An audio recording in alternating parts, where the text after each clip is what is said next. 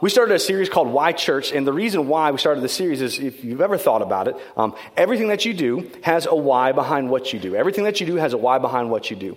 If you uh, decided to go to the game last night, there was a reason why. If you decided to stay, there was a reason why. If you decided to walk home, right, there was a reason why. There's a reason why you chose the car to drive. There's a reason why you chose the major to study. There's a reason why you chose the job or the career path. There was a reason why you chose the husband or the wife, or there's a reason why you decided you aren't the husband or the wife. There's a reason why you decided the house in the city, but everything that you do and everything that we all do, there is a reason why. Good or bad, there is a why. And one of the most encouraging, one of the most changing things that you can do if you're ever trying to incite change or motivate a group of people to do something in fact, if you have any type of behavior that you're looking to change, one of the most powerful things that you can do is to create a new why. This is why people um, go to a doctor's office and they're, you know, wildly, you know, in, in danger of some heart conditions and stuff. And the doctor says, hey, if you don't do this differently, you're not going to live much longer. And all of a sudden, their why changes and behavior radically changes. But what's the problem is in the church world, we rarely talk about why. Why?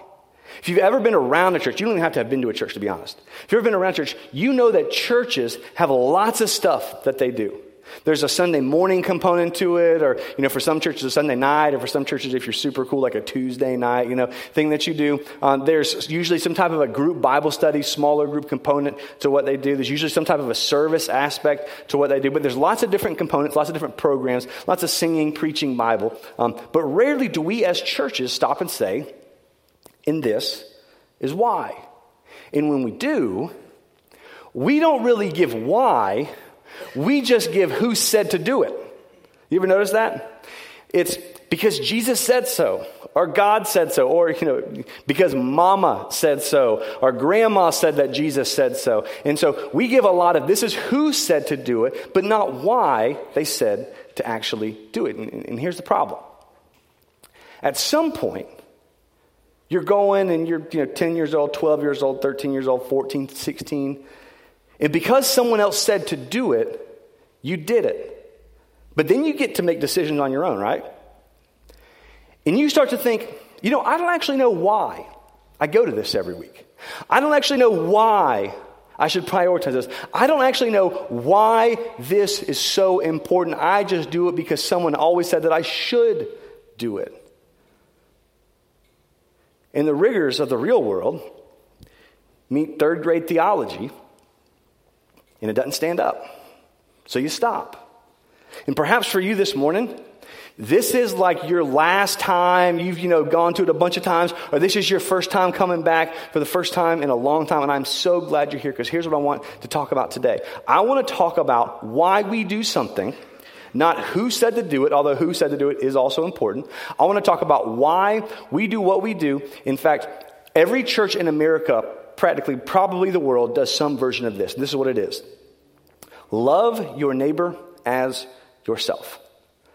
Love for neighbor, uh, generosity, whether that is acts of service, acts of kindness, brotherly love, you know, sisterly love, whatever it is. You know, there's almost every church, there's some form of you ought to love and help and serve and be some form of others' focusedness.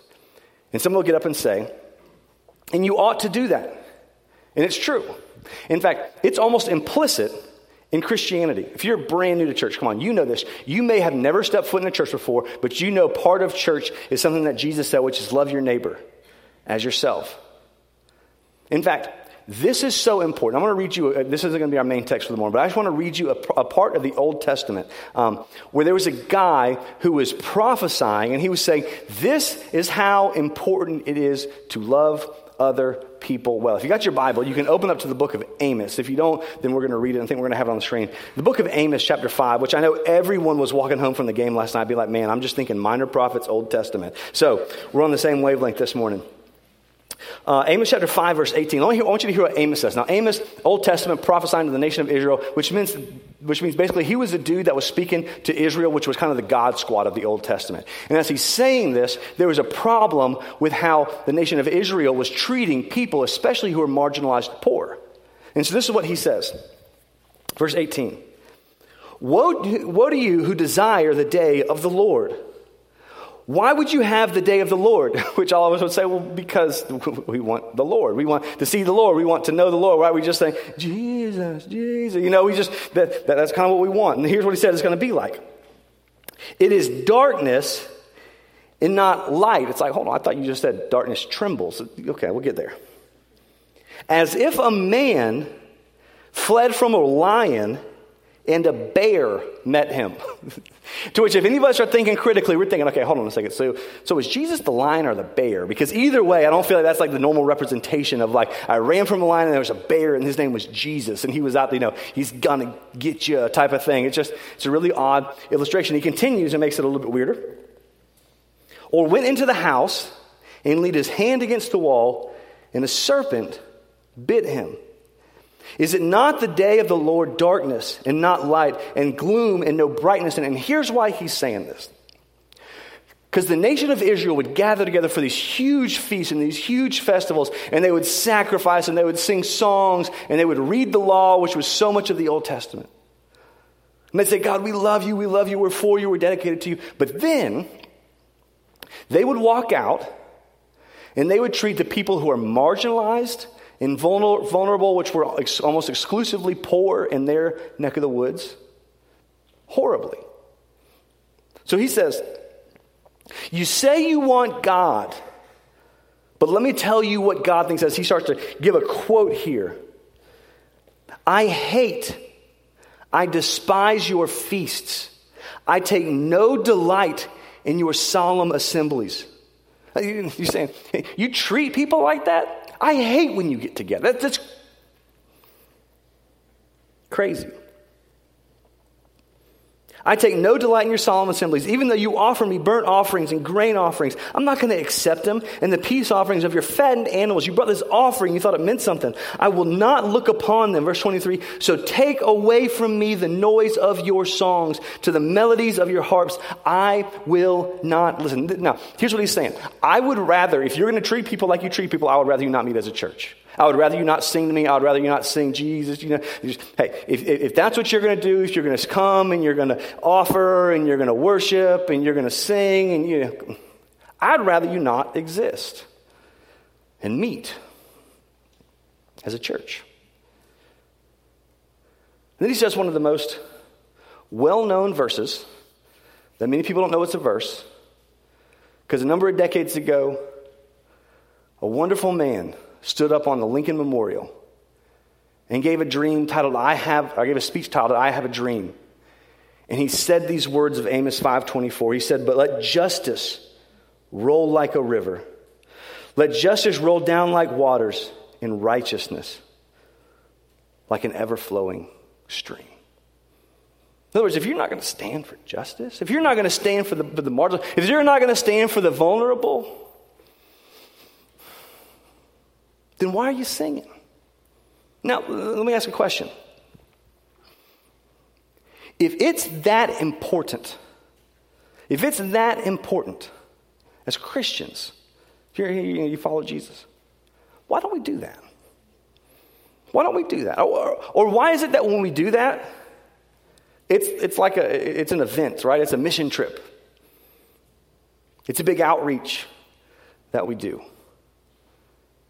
What's interesting about that is, is if we were that focused on loving and serving other people all the time, it wouldn't be an event. It wouldn't be memorable because it would just be who we are.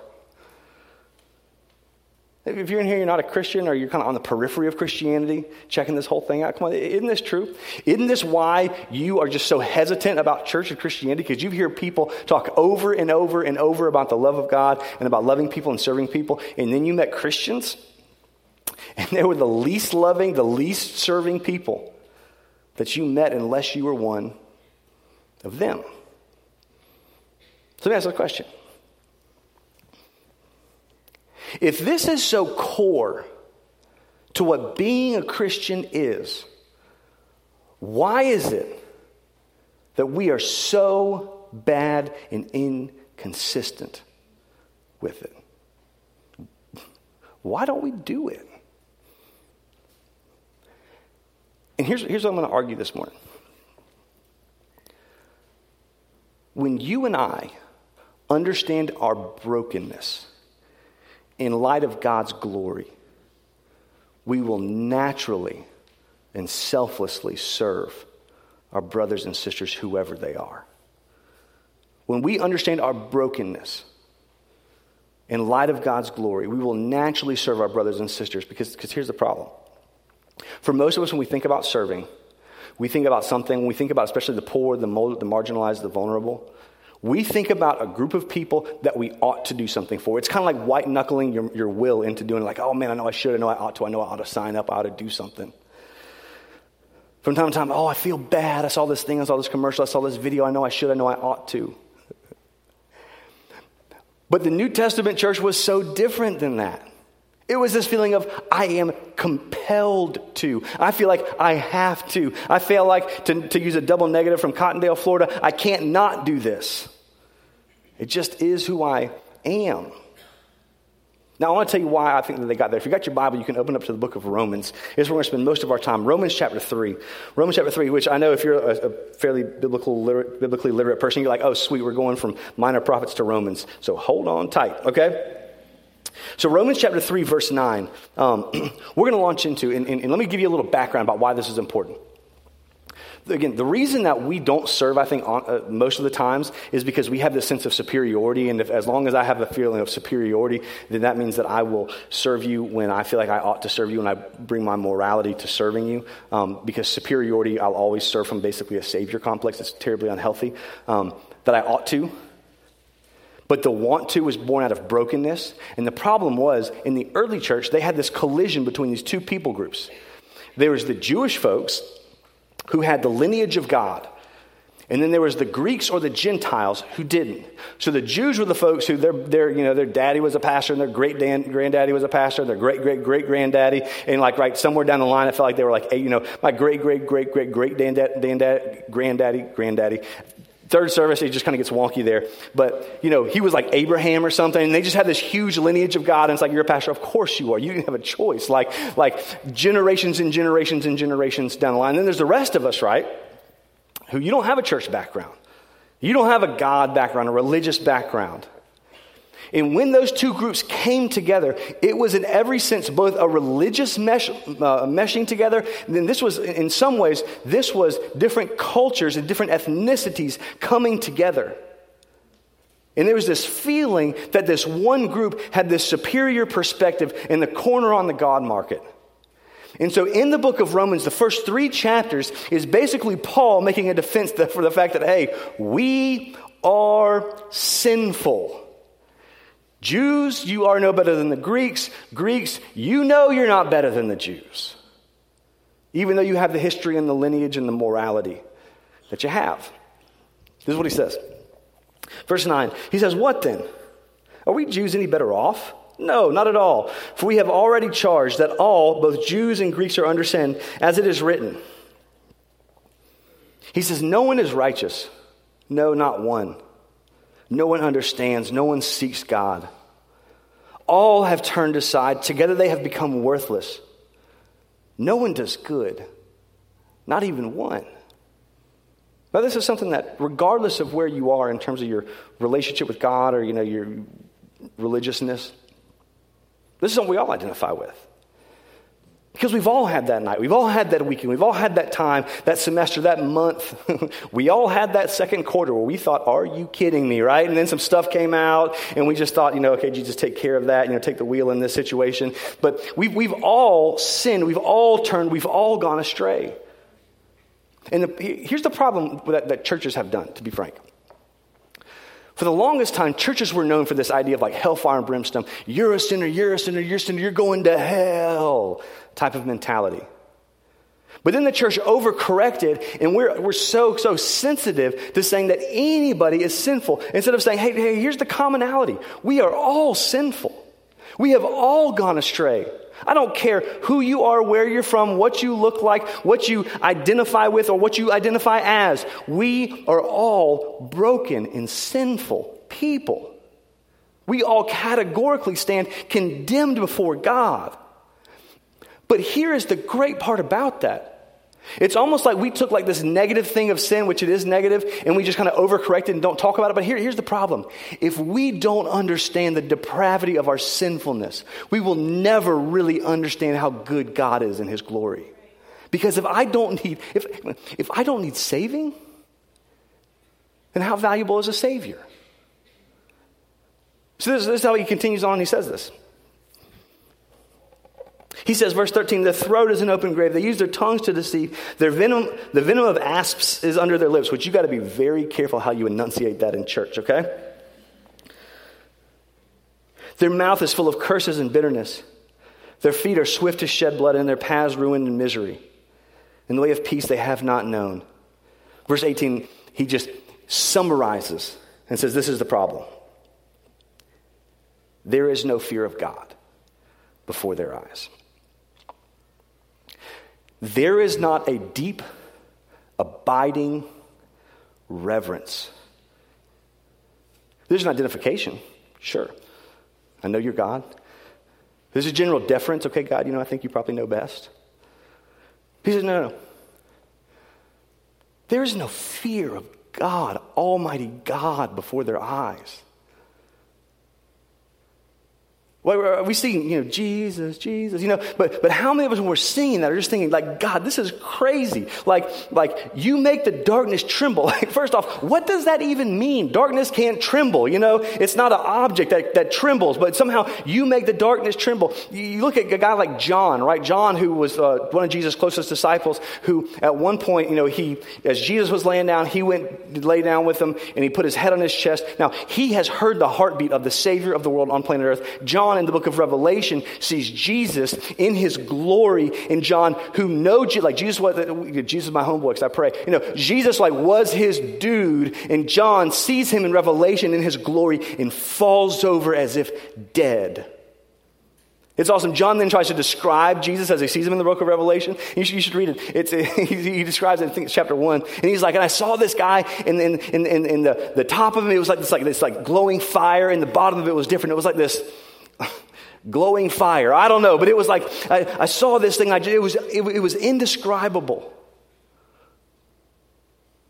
And he's saying that the problem is, is, is we don't really see our sinfulness, so we don't really see God's glory in this.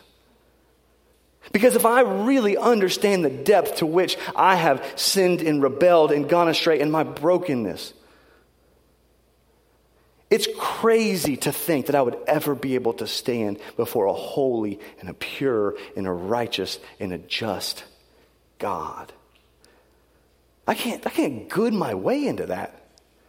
I might be good compared to you, and you might be good compared to me because good is subjective to morality based on each other. But to the objective standard of Jesus, perfection, and his glory and his beauty and his strength, none of us compare. And the beauty is, we weren't supposed to. In fact, what he's about to say is this. And the reason that you have that morality, the reason that you have what they would call the law, all the oughts and ought nots that are in the Bible, was never for you to try to prove your way into God's good graces. It was to prove to you that you couldn't. So perhaps you actually needed a Savior. This is what he says. Read this. Verse 19. Now we know whatever the law says Old Testament, morality. It speaks to those who are under the law, which is all of us, so that every mouth may be stopped and the whole world held accountable to God. For by works of the law, no human being will be justified. And in other words, by, by attending enough and you came to church enough and you, you know, behaved well enough and you stepped on a Lego and didn't cuss enough, you know, and you gave enough, you know, you, you, you did all of the enoughs and you finally enoughed your way into God's grace. No, no, there's no way because, come on, come on, come on. Again, if we see God clearly, if we see His glory clearly, His perfection, His, his just incredible being in essence, in our broken sinfulness, none of us are going to stand before God. But, verse 20, through the law comes the knowledge of sin. Through the law makes me aware, through my inability to stand up to, to become, and to be perfect, I realized probably what maybe I already knew, which is that I'm sinful. And the Roman folks had such a problem with this because they couldn't stand, because they would look at the Gentiles, they would look at the Greeks, and they'd say, Yeah, but we're so much better than them. and when Jesus would say, Yeah, but you're not anywhere close to me, right? Like, okay, I got a one story house. Maybe you've got like a three story house. And like, yeah, yours is like three times as big as mine is. But like, if, if what we're reaching for is the moon, like, we're not close, right? None of us, none are going to be able to jump off our roof and hit that. And that's basically what he's saying. He's like, oh, yeah, okay, yeah, a little bit. But that's like, like, like you don't understand the holiness of God in this. Because if you did, you would understand that is so crazy of a chasm and a jump. And you would not look, Jews, you wouldn't look at the Gentiles and think that you're better. You would look at the Gentiles and say, yep, and I'm broken too.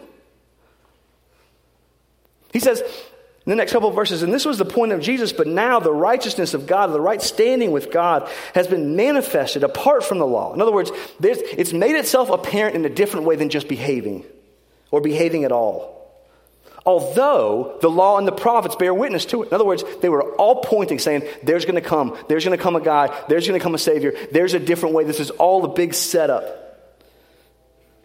The righteousness of God through faith in Jesus Christ for all who believe. For there is no distinction. He's saying that we're not who we are because of who we are.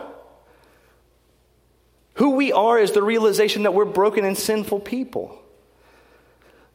But we serve an extraordinary God who saw our sinfulness and did not hold it against us, sent his son to die for us. And there's no distinction between Jew and Gentile. There's no distinction between the God people and the non God people, that we're all broken, sinful people. There's no distinction based on your net worth. There's no distinction based on your skin color. There's no, dis- I mean, there, there is no distinction. We're all broken. I'm just a broken person, and you're just a broken person. And all we're doing is telling people, this is where you're made whole. And that's it. The apex of the first three chapters is in this next verse. He says, so let me just be very, very clear. For all have sinned and fallen short of the glory of God. Verse 24 and are justified by his grace as a gift through the redemption that is in Christ Jesus. Let me talk about this, it's so important. It's easy. It's easy.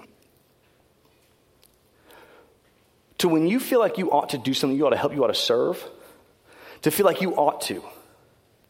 But the difference is what, the, what happens is when the gospel takes root in your heart and in your life, when you realize, when you realize, man, I am, I am a sinful person. I am, I am, I, I just have, have rebelled so many times. There are too many times. There's too many weekends. There's too many vacations. There's too many, you know, spring breaks. There's too many business trips. You know, there's too many things that I've done and I have just consistently gone off the rail. But I have a great God, a wonderful God, a beautiful God, a holy God who I shouldn't stand before, but he sent his son to make me right with him. And so when I serve people, what I do is I realize that that's what God did to me. I serve not because I'm such a good person or I feel so bad or I feel like I ought to, because I have been so deeply served. I can't help but serve. God put me first, a rebellious person. He put me first when He sent His Son to die for me. So that's all I'm doing is the reciprocal, is that naturally is the causation. As His Spirit lives inside of me, I serve other people.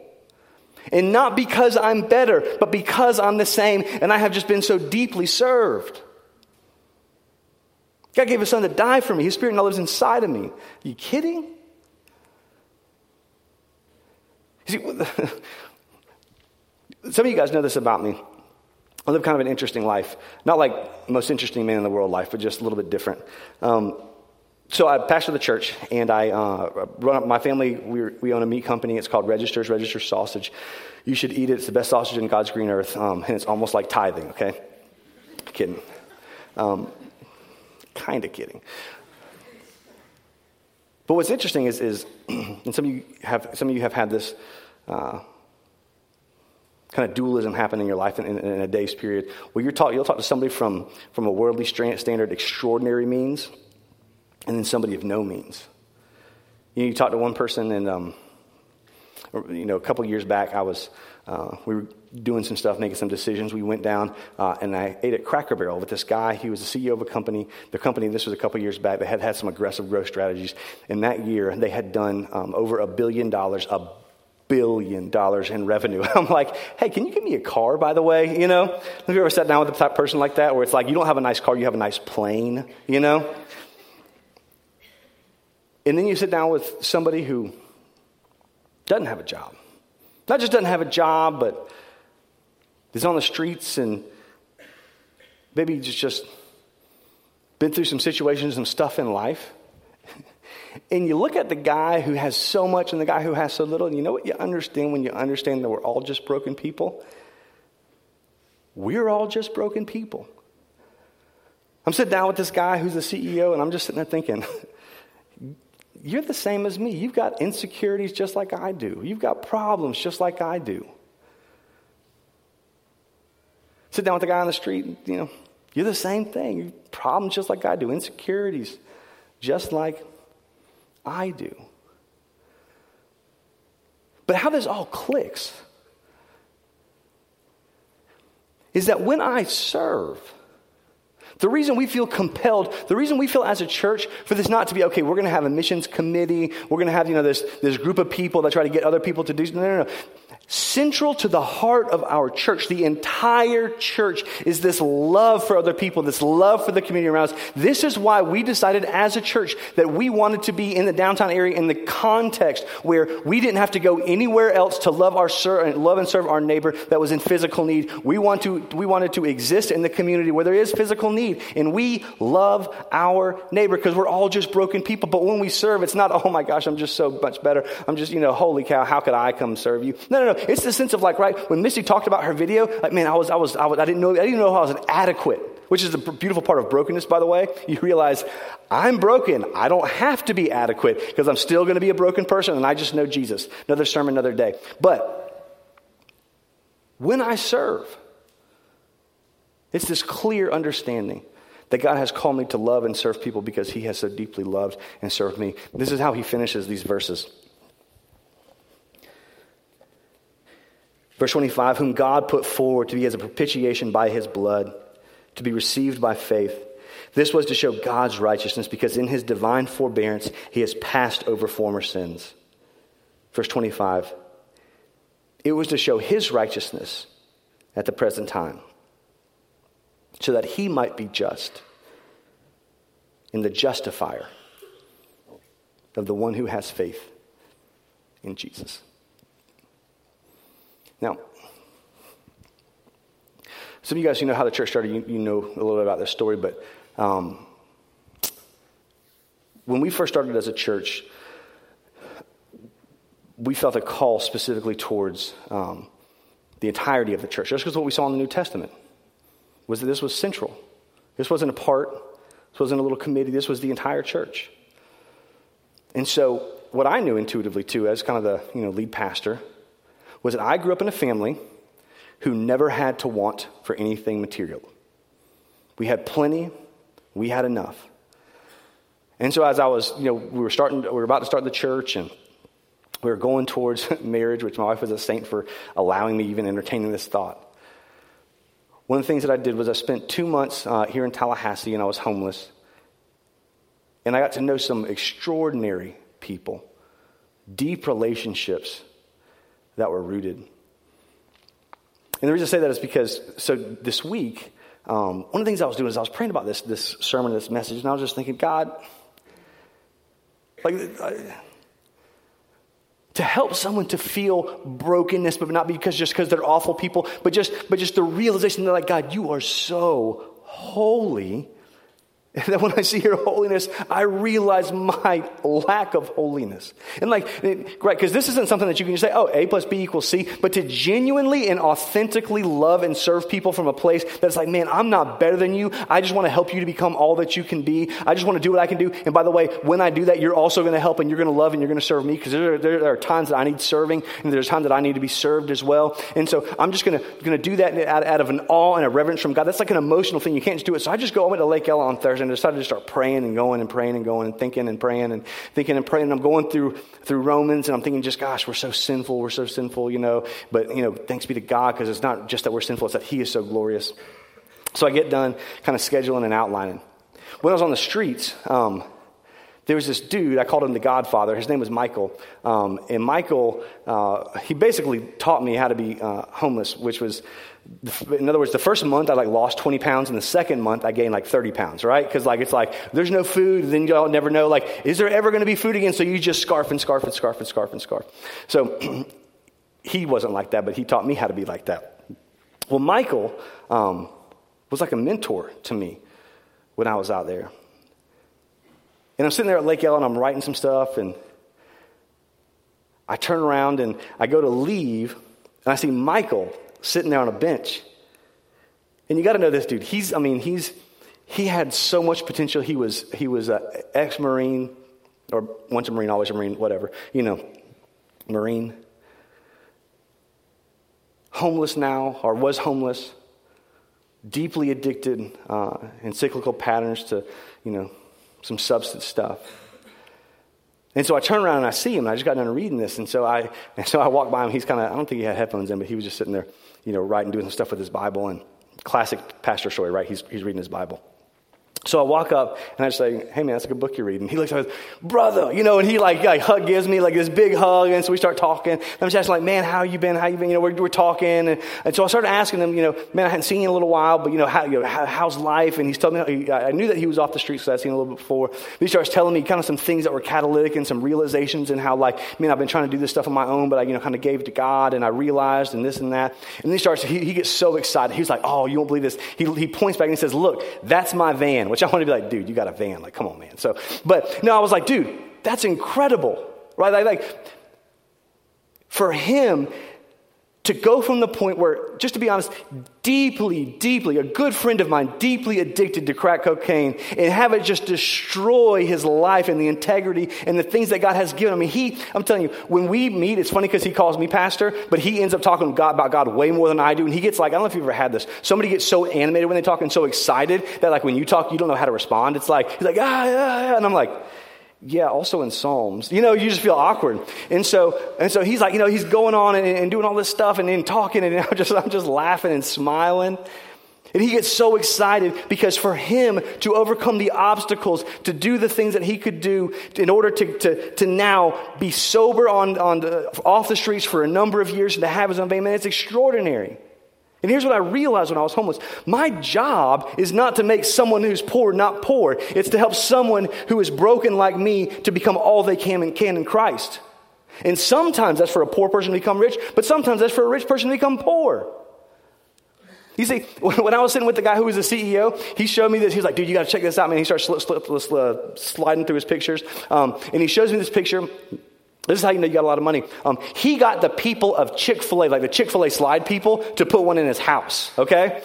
I told him, you should give downtowncommunitychurch.com, you know? Just go on there, you know, you can set it up recurring. But this is how you know. And, and so he's like, he's in there sliding looking at me. I'm like, man, that's awesome. That's incredible. And that's not a bad thing. Let me tell you, if you have a slide, invite me over. I want to go for a whirl. But, but, but here's the thing. It's not about the money. It's not about the resources. Here, here's the simple thing. I look at him who has a slide in his house, and his realtor's telling, don't put a slide in your house. It's going to kill your property value. And the guy's in there saying, who cares about property value, you know? Because you got that much money, it doesn't matter. And you got this guy who's just so stoked that he has a van. Both of them are sinful. Both of them are broken. Both of us, and all three of us, are deeply in need of a Savior. And the point is that when I talk to them, when they talk to me, it's not that, you know, man, I'm just helping you, I'm serving you, I'm loving you. Oh my gosh, you poor person. It's, man, I'm so excited for your slide, and I'm so excited for your car. Because I just want you to be everything that you can be in Jesus because there is no sense of superiority. We are all broken. We have all been served. And so we all love and serve other people. Not from a place of obligation, but we actually feel compelled to. So, we're all at different places in life, in different spaces in life. But here's what I want you to know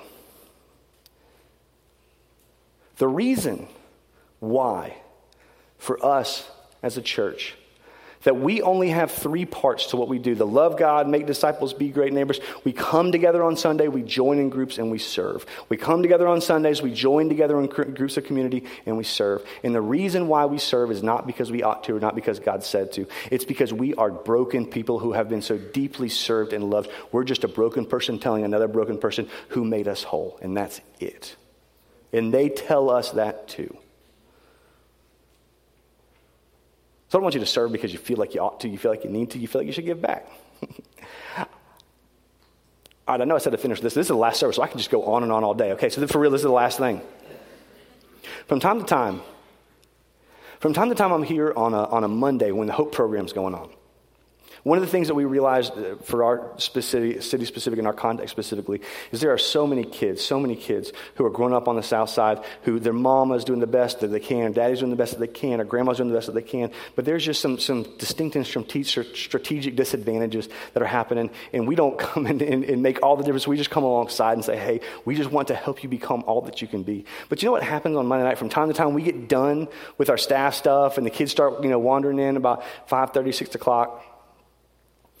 And you see these little jokers, and they're, you know, some of them are four or five, some of them are eight, nine. The older ones come on Wednesday night, but especially when the young ones come in. They walk in the door, and you see all the, the mentors that are sitting there greeting them and talking to them. And you know what I see when I see them? I don't see kids who I think, oh my gosh, you're underprivileged, disadvantaged. You know what I see? I see my kids. I see kids with so much potential. I see kids with extraordinary gifting and wiring that they can do something incredible for the kingdom of God. I see my kids. I see that, man, you have so like you can do so much, you can be so much, you can become so much. And just like I want for my kids to become all that they can be through the power of Jesus, glorifying God with their life, building His kingdom, using their unique, gifted, and wired talents and abilities to do something extraordinary for His kingdom. That's what I want for my kids. I see these kids and I think, it's the exact same thing, and I don't feel superior. You know what I feel? Honest, total honesty. I feel so responsible. I feel so responsible because I know God has given me so much. And I feel compelled to do whatever I can to help as many people possible to become all they can be in Jesus. Because I see me and my kids in them. Please do not feel like you ought to. I hope our entire church feels like we can't help but love and serve every single person we come in contact with. And if you're brand new to church, considering church, wouldn't you think differently about church if a church actually did it? I think you would. Let's pray together. Heavenly Father, thank you so much. God, even as I pray, I, I, I, God, there's no way I can grasp how big you are, how great you are, how grand you are, how holy you are. God, even my, even my idea of deep and abiding reverence and of the, that fear, not scared of, God, it, it, just pales in comparison, I'm sure, to the, to, the, to the weight that I should feel in talking to you. But I just thank you so much for Jesus. That in light of my shortcomings and deficiencies, I get to talk to you, God. You served me when you sent your son to die that in light of my rebellion, you still made a way and forgave. And Jesus, I pray for every person who has put their faith, their hope, their trust in that. That whatever place and space that you have given them, whatever opportunity, whatever platform you have given them, you would help them to leverage that. Not for themselves, not for their kingdom, but out of a sense of oneness and sameness and brokenness. We would love and serve our neighbor. We would be great neighbors no matter who our neighbor is. And we would never, ever, ever, ever, ever lose sight that the core of your ministry was a love and a service, a sameness, a brokenness, especially to the marginalized and the vulnerable. So, God, would you give us the wisdom to know what to do and the strength and the courage to do it? It's in Jesus' name that we pray. Amen.